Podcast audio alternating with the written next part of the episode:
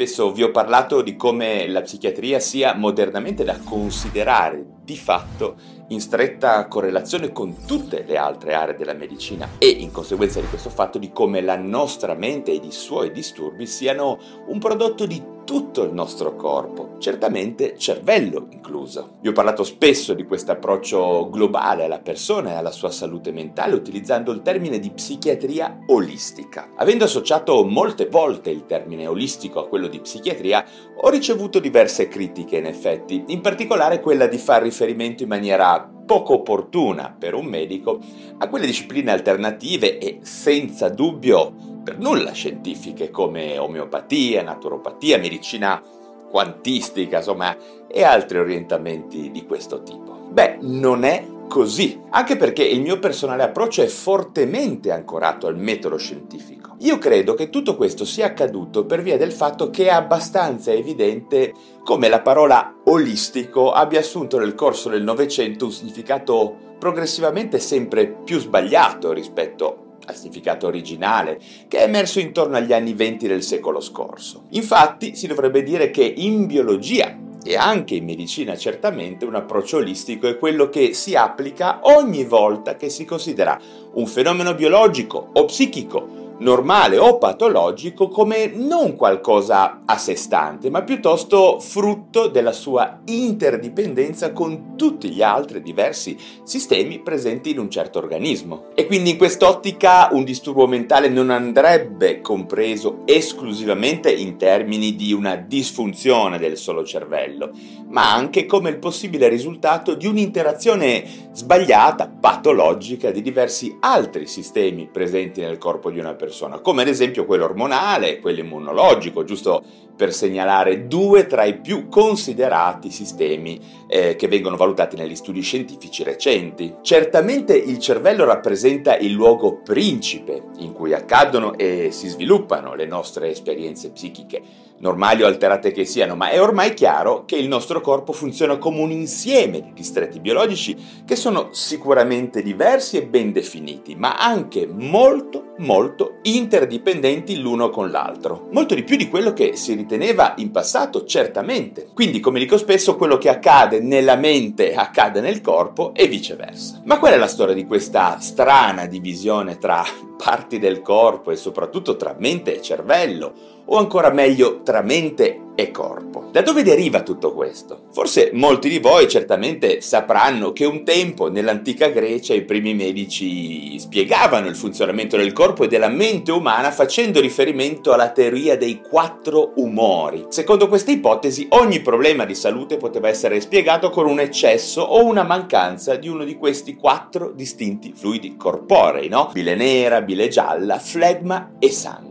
Poi nei secoli seguenti, diciamo all'epoca dell'antica antica Roma, l'evoluzione di questa teoria dei quattro umori portò a ipotizzare all'interno dell'essere umano quattro diversi temperamenti. Si diceva ad esempio che chi era soggetto ad attacchi di rabbia soffriva di un eccesso di bile gialla, che era appunto l'umore del fuoco, oppure che chi si sentiva cronicamente triste soffriva di un eccesso di bile nera. Certamente queste idee sembrano ridicole e per niente scientifiche ai giorni d'oggi, ma in realtà qualche cosa di rivoluzionario c'era dentro di loro. Infatti non veniva stabilita, ad esempio, una separazione tra la salute fisica e quella mentale. Ma questo approccio olistico, questa interessante prospettiva iniziale della medicina, venne pian piano a perdersi, sino poi ad arrivare al filosofo Cartesio, che storicamente viene considerato il massimo responsabile di questa separazione tra psiche e somma. Infatti Cartesio sosteneva con forza che la mente e il corpo fossero completamente distinti.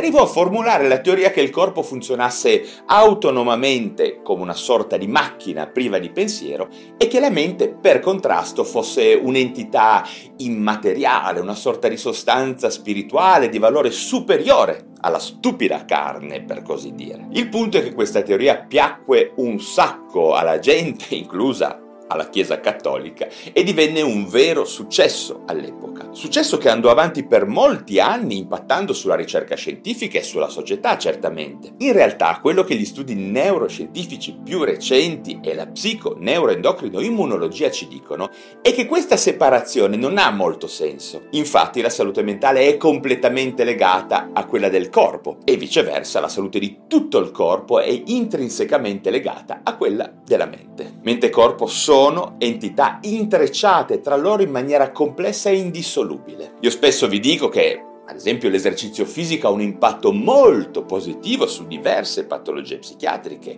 dalla depressione al disturbo bipolare all'ansia, per arrivare sino al disturbo da deficit di attenzione e iperattività, l'ADHD. Ma è cosa nota che anche le patologie fisiche condizionano pesantemente la nostra mente. Quando abbiamo la febbre, ad esempio, a volte ci vengono le allucinazioni o deliriamo. Se ci diagnosticano un tumore possiamo manifestare sintomi depressivi ed insonnia. Un altro evento molto frequente è che l'asma possa essere responsabile della genesi degli attacchi di panico. O ancora è assolutamente noto che un infarto possa provocare un disturbo post-traumatico o che la depressione abbia un ruolo nella genesi di molte patologie cardiovascolari. Domanda da 100 milioni di dollari a questo punto. Se soffrite di cefalea cronica o di acufene o di disturbi sessuali o di un problema odontoiatrico oppure vi fa semplicemente male lo stomaco e tutto questo vi genera dello stress. Bene, si tratta di una patologia mentale o fisica? Bene, siamo ormai molti a credere che dovremmo smetterla di considerare la dimensione fisica e quella mentale come due realtà separate, quando invece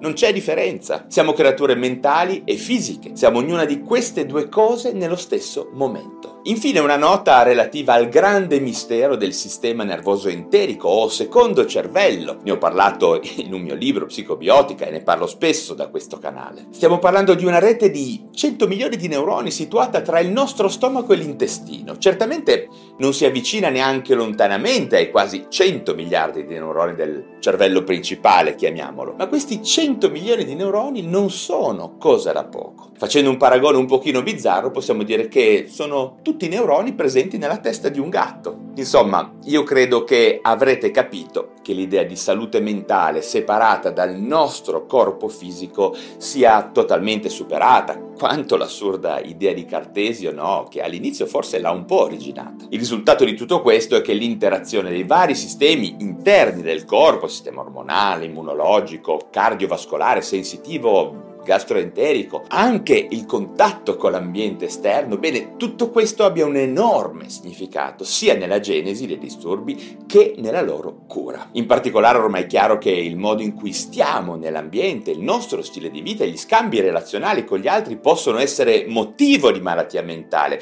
sia in termini diretti che anche in senso peggiorativo, complicando la prognosi di alcuni disturbi mentali, ok? E sarà quindi chiaro che, allo stesso modo, delle modifiche modifiche del nostro stile di vita potranno diventare un ulteriore elemento di cura che si affiancherà certamente in maniera sinergica e in varie proporzioni a seconda dei disturbi e delle fasi della malattia, certo, agli altri classici interventi di cura, ovvero i farmaci e le psicoterapie. Bene, direi che per adesso mi fermo qui, ma come sempre vi chiedo cosa ne pensate. Se avete qualche cosa da dire, mi raccomando, scrivetelo giù in descrizione. Bene, anche per oggi ho finito, se vi sono stato utile datemi un like e se vi interessano questi temi della psichiatria e delle neuroscienze, iscrivetevi subito alla piattaforma digitale da cui mi state ascoltando. Grazie ancora per essere arrivati alla fine di questo mio contenuto e ci si vedrà presto ad un altro video.